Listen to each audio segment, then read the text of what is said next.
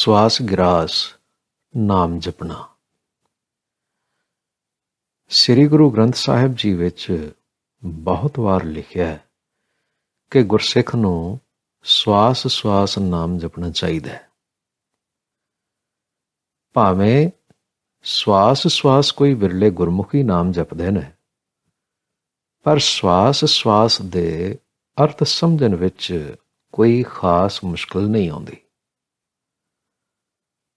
ਕਿਉਂਕਿ ਸਵਾਸ ਤੇ ਆਉਂਦੇ ਹੀ ਰਹਿੰਦੇ ਨੇ ਬਸ ਸਵਾਸਾਂ ਦੇ ਅੰਦਰ ਬਾਹਰ ਜਾਣ ਵੇਲੇ ਸਵਾਸਾਂ ਦੀ ਇਸ ਗਤੀ ਨੂੰ ਵੈਗਰੂ ਆਖਣ ਦੇ ਅਭਿਆਸ ਨਾਲ ਜੋੜ ਲੈਣਾ ਤੇ ਮਨ ਨੂੰ ਕੇਵਲ ਇਸ ਅਭਿਆਸ ਵਿੱਚ ਹੀ ਖੜਾਈ ਰੱਖਣਾ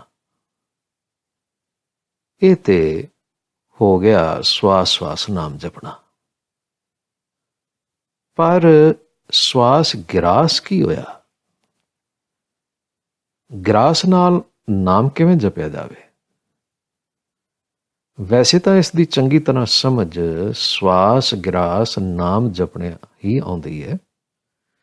ਪਰ ਫਿਰ ਵੀ ਸਿਮਰਨ ਅਭਿਆਸਿਆਂ ਦੀ ਦਿਲਚਸਪੀ ਲਈ ਅਸੀਂ ਸਵਾਸ ਗ੍ਰਾਸ ਨਾਮ ਜਪਣ ਸੰਬੰਧੀ ਕੁਝ ਵਰਣਨ ਕਰਨ ਦਾ ਯਤਨ ਕਰਦੇ ਹਾਂ।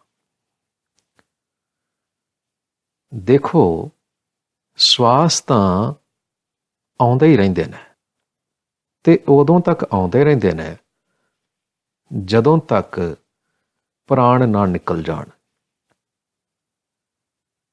ਇਸ ਕਰਕੇ ਸਵਾਸਾਂ ਦੇ ਸਿਮਰਨ ਦੀ ਆਦਤ ਪਾ ਕੇ ਉਸ ਨੂੰ ਸਾਲ 2 ਸਾਲ ਪਕਾ ਲੈਣ ਨਾਲ ਹੀ ਜੀਵਨ ਵਿੱਚ ਹਰ ਵੇਲੇ ਸਿਮਰਨ ਜਾਂ ਜਦੋਂ ਜੀ ਕਰੇ ਸਿਮਰਨ ਹੋ ਸਕਦਾ ਹੈ। ਰਸਨਾ ਦੇ ਸਿਮਰਨ ਵਿੱਚ ਕੁਝ ਦੇਰ ਬਾਅਦ ਥਕਾਵਟ ਆ ਜਾਂਦੀ ਹੈ। ਪਰ ਰੋਜ਼ਾਨਾ ਸਵਾਸਾਂ ਦੇ ਸਿਮਰਨ ਅਭਿਆਸ ਨਾਲ ਕਦੇ ਥਕਾਵਟ ਪੈਦਾ ਨਹੀਂ ਹੁੰਦੀ। ਜਿੰਨਾ ਚਿਰ ਜੀ ਕਰੇ, ਸਿਮਰਨ ਕਰਦੇ ਰਹੋ। ਤੁਹਾਡੀਆਂ ਨਾੜੀਆਂ ਨਹੀਂ ਥੱਕਣਗੀਆਂ। ਜਾਂ ਰਸਨਾ ਨਾਲ ਨਾਮ ਜਪਣ ਦੇ ਮੁਕਾਬਲੇ ਬਹੁਤ ਘੱਟ ਥਕਾਵਟ ਹੋਵੇਗੀ। ਜਦੋਂ ਅਸੀਂ ਰੋਟੀ ਖਾਂਦੇ ਆ ਤਾਂ ਰੋਟੀ ਖਾਂਦਿਆਂ ਮੂੰਹ ਦੇ ਹਿੱਲਣ ਵੇਲੇ ਸਾਡੇ ਹੇਠਲੇ ਦੰਦ ਉੱਪਰਲੇ ਦੰਦਾਂ ਨਾਲ ਘੜੀ ਮੁੜੀ ਲੱਗਦੇ ਨੇ ਤੇ ਇਸ ਤਰ੍ਹਾਂ ਦੰਦਾਂ ਵਿੱਚ ਆਈ ਰੋਟੀ ਨੂੰ ਚਬਾਉਂਦੇ ਰਹਿੰਦੇ ਨੇ। ਜਵਾੜਿਆਂ ਦੀ ਇਸ ਹਰਕਤ ਨਾਲ ਵੀ ਵਾਹਿਗੁਰੂ ਸ਼ਬਦ ਦੇ ਜਾਪ ਨੂੰ ਜੋੜ ਦੇਣਾ ਇਹ ਗਿਰਾਸ ਦਾ ਸਿਮਰਨ ਹੁੰਦਾ ਹੈ। ਰੋਟੀ ਖਾਂਦਿਆਂ ਆਮ ਤੌਰ ਤੇ ਸੁਰਤੀ ਰੋਟੀ ਨਾਲ ਜੋ ਵੱਖ-ਵੱਖ ਤਰ੍ਹਾਂ ਦੀਆਂ ਸਬਜ਼ੀਆਂ, ਭਾਜੀਆਂ, ਮਿੱਠੀਆਂ, ਨਮਕੀਨ ਜਾਂ ਖੱਟੀਆਂ ਚੀਜ਼ਾਂ ਹੁੰਦੀਆਂ ਨੇ, ਉਹਨਾਂ ਦੇ ਸਵਾਦ ਵਿੱਚ ਲੱਗੀ ਰਹਿੰਦੀ ਹੈ। ਰੋਟੀ ਖਾਂਦਿਆਂ ਜੋ ਸਵਾਦ ਆਉਂਦਾ ਹੈ, ਸੁਰਤੀ ਉਸ ਨੂੰ ਪਰਖਦੀ ਹੈ ਤੇ ਉਸ ਪਰਖ ਦੇ ਆਧਾਰ ਤੇ ਇਹ ਫੈਸਲੇ ਕਰਦੀ ਹੈ ਕਿ ਖਾਣਾ ਚੰਗਾ ਬਣਿਆ ਸੀ ਜਾਂ ਮਾਮੂਲੀ।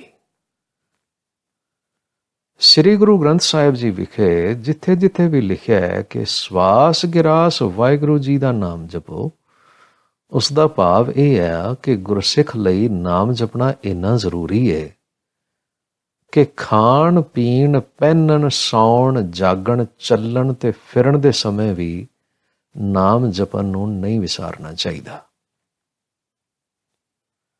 ਸਿਮਰਨ ਦੀ ਐਸੀ ਆਦਤ ਪਾਉਣੀ ਚਾਹੀਦੀ ਹੈ ਕਿ ਅੱਠੇ ਪੈਰ ਕੰਮ ਕਰਦਿਆਂ ਵੀ ਨਾਮ ਦਾ ਜਾਪ ਹੁੰਦਾ ਰਵੇ। ਜਿਵੇਂ ਸਤਿਗੁਰੂ ਜੀ ਨੇ ਸ੍ਰੀ ਗੁਰੂ ਗ੍ਰੰਥ ਸਾਹਿਬ ਜੀ ਦੇ ਪਾਵਨ ਅੰਕ 820 ਤੇ ਫਰਮਾਨ ਕੀਤਾ, ਉਠਤ ਬੈਠਤ, ਸੋਵਤ ਜਾਗਤ, ਇਹ ਮਨ ਤੁਝੈ ਚਿਤਾ ਰਹਿ। ਜਦੋਂ ਖਾਣਾ ਖਾਂਦਿਆਂ ਵੀ ਨਾਮ ਜਪਣ ਦੀ ਆਦਤ ਪੈ ਜਾਵੇ, ਤਾਂ ਖਾਣਾ ਖਾਣ ਦੇ ਅਮਲ ਵਿੱਚ ਕਈ ਤਬਦੀਲੀਆਂ ਆ ਜਾਂਦੀਆਂ ਨੇ। ਖਾਣਾ ਖਾਂਦਿਆਂ ਕਿਉਂਕਿ ਗੁਰਸਿੱਖ ਦੀ ਸੁਰਤ ਨਾਮ ਜਪਣ ਵਿੱਚ ਲੱਗੀ ਰਹਿੰਦੀ ਹੈ, ਇਸ ਲਈ ਉਸ ਦੀ ਇਹ ਕੋਸ਼ਿਸ਼ ਖਤਮ ਹੋ ਜਾਂਦੀ ਹੈ ਕਿ ਉਹ ਛੇਤੀ ਛੇਤੀ ਖਾਵੇ। ਆਮ ਲੋਕ ਖਾਣੇ ਨੂੰ ਚੰਗੀ ਤਰ੍ਹਾਂ ਨਹੀਂ ਚਬਾਉਂਦੇ। ਜੇ ਭੁੱਖ ਲੱਗੀ ਹੋਈ ਹੋਵੇ ਤੇ ਖਾਣਾ ਵੀ ਚੰਗਾ ਤਿਆਰ ਹੋਇਆ ਹੋਵੇ ਤਾਂ ਆਮ ਲੋਕ ਖਾਣੇ ਨੂੰ ਜ਼ਰੂਰਤ ਤੋਂ ਘੱਟ ਚਬਾਉਂਦੇ ਨੇ। ਤੇ ਕੋਸ਼ਿਸ਼ ਕਰਦੇ ਨੇ ਕਿ ਛੇਤੀ ਛੇਤੀ ਖਾਣਾ ਮੂੰਹ ਵਿੱਚੋਂ ਲੰਘਦਾ ਸੰਗ ਤੋਂ ਥੱਲੇ ਉਤਰਦਾ ਜਾਵੇ।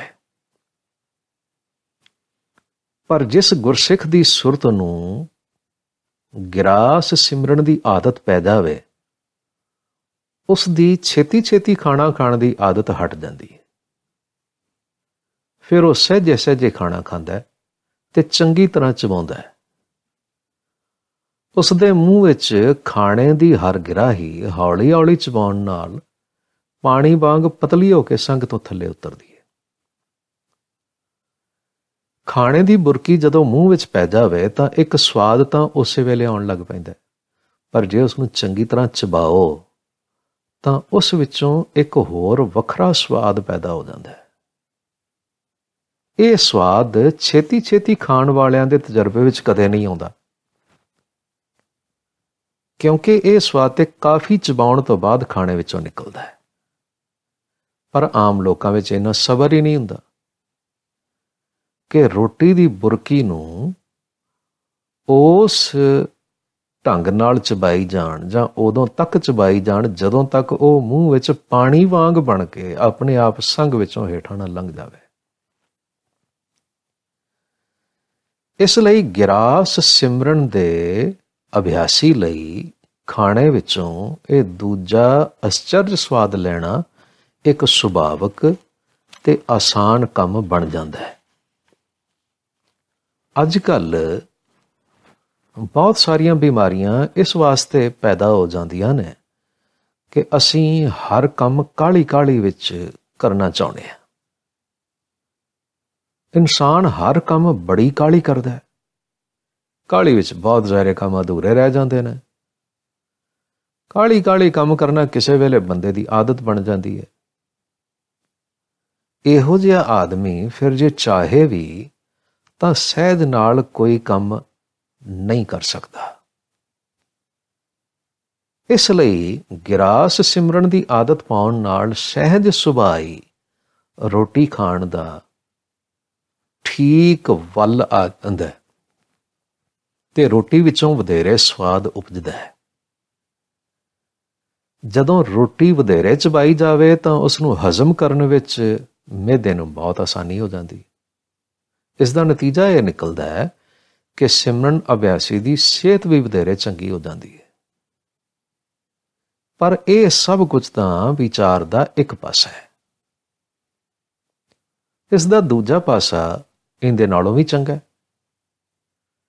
ਜੀਵ ਦਾ ਰਸ ਸਾਨੂੰ ਸਾਰੀ ਉਮਰ ਆਪਣਾ ਗੁਲਾਮ ਬਣਾਈ ਰੱਖਦਾ ਹੈ। ਚੰਗੇ ਖਾਣੇ ਖਾਣ ਨਾਲ ਸਾਡੀ ਆਦਤ ਐਸੀ ਵਿਗੜਦੀ ਹੈ ਕਿ ਚੰਗੇ ਚੰਗੇ ਖਾਣੇ ਵੀ ਫਿਰ ਸਾਨੂੰ ਮਾਮੂਲੀ ਜਾਪਦੇ ਨੇ।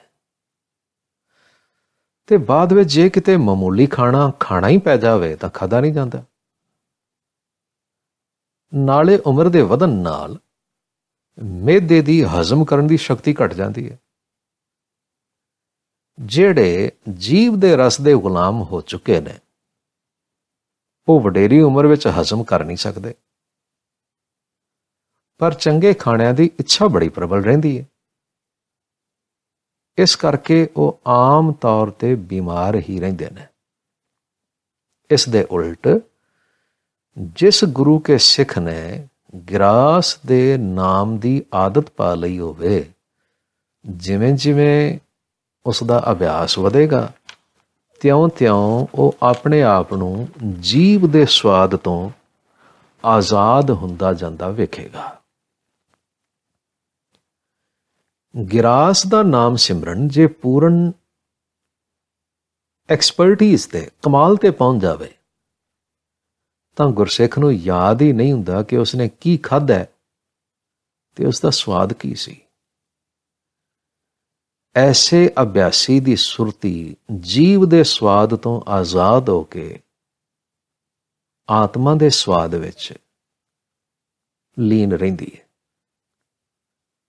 ਉਹ ਜਿਵੇਂ ਸਹਿਜ ਸੁਭਾਅ ਸਾਹ ਲੈਂਦਾ ਉਵੇਂ ਹੀ ਸਹਿਜ ਸੁਭਾਏ ਜੋ ਮਿਲੇ ਖਾ ਲੈਂਦਾ ਤੇ ਜੋ ਨਜ਼ਰ ਆਵੇ ਉਸੇ ਨੂੰ ਹੀ ਵੇਖ ਛੱਡਦਾ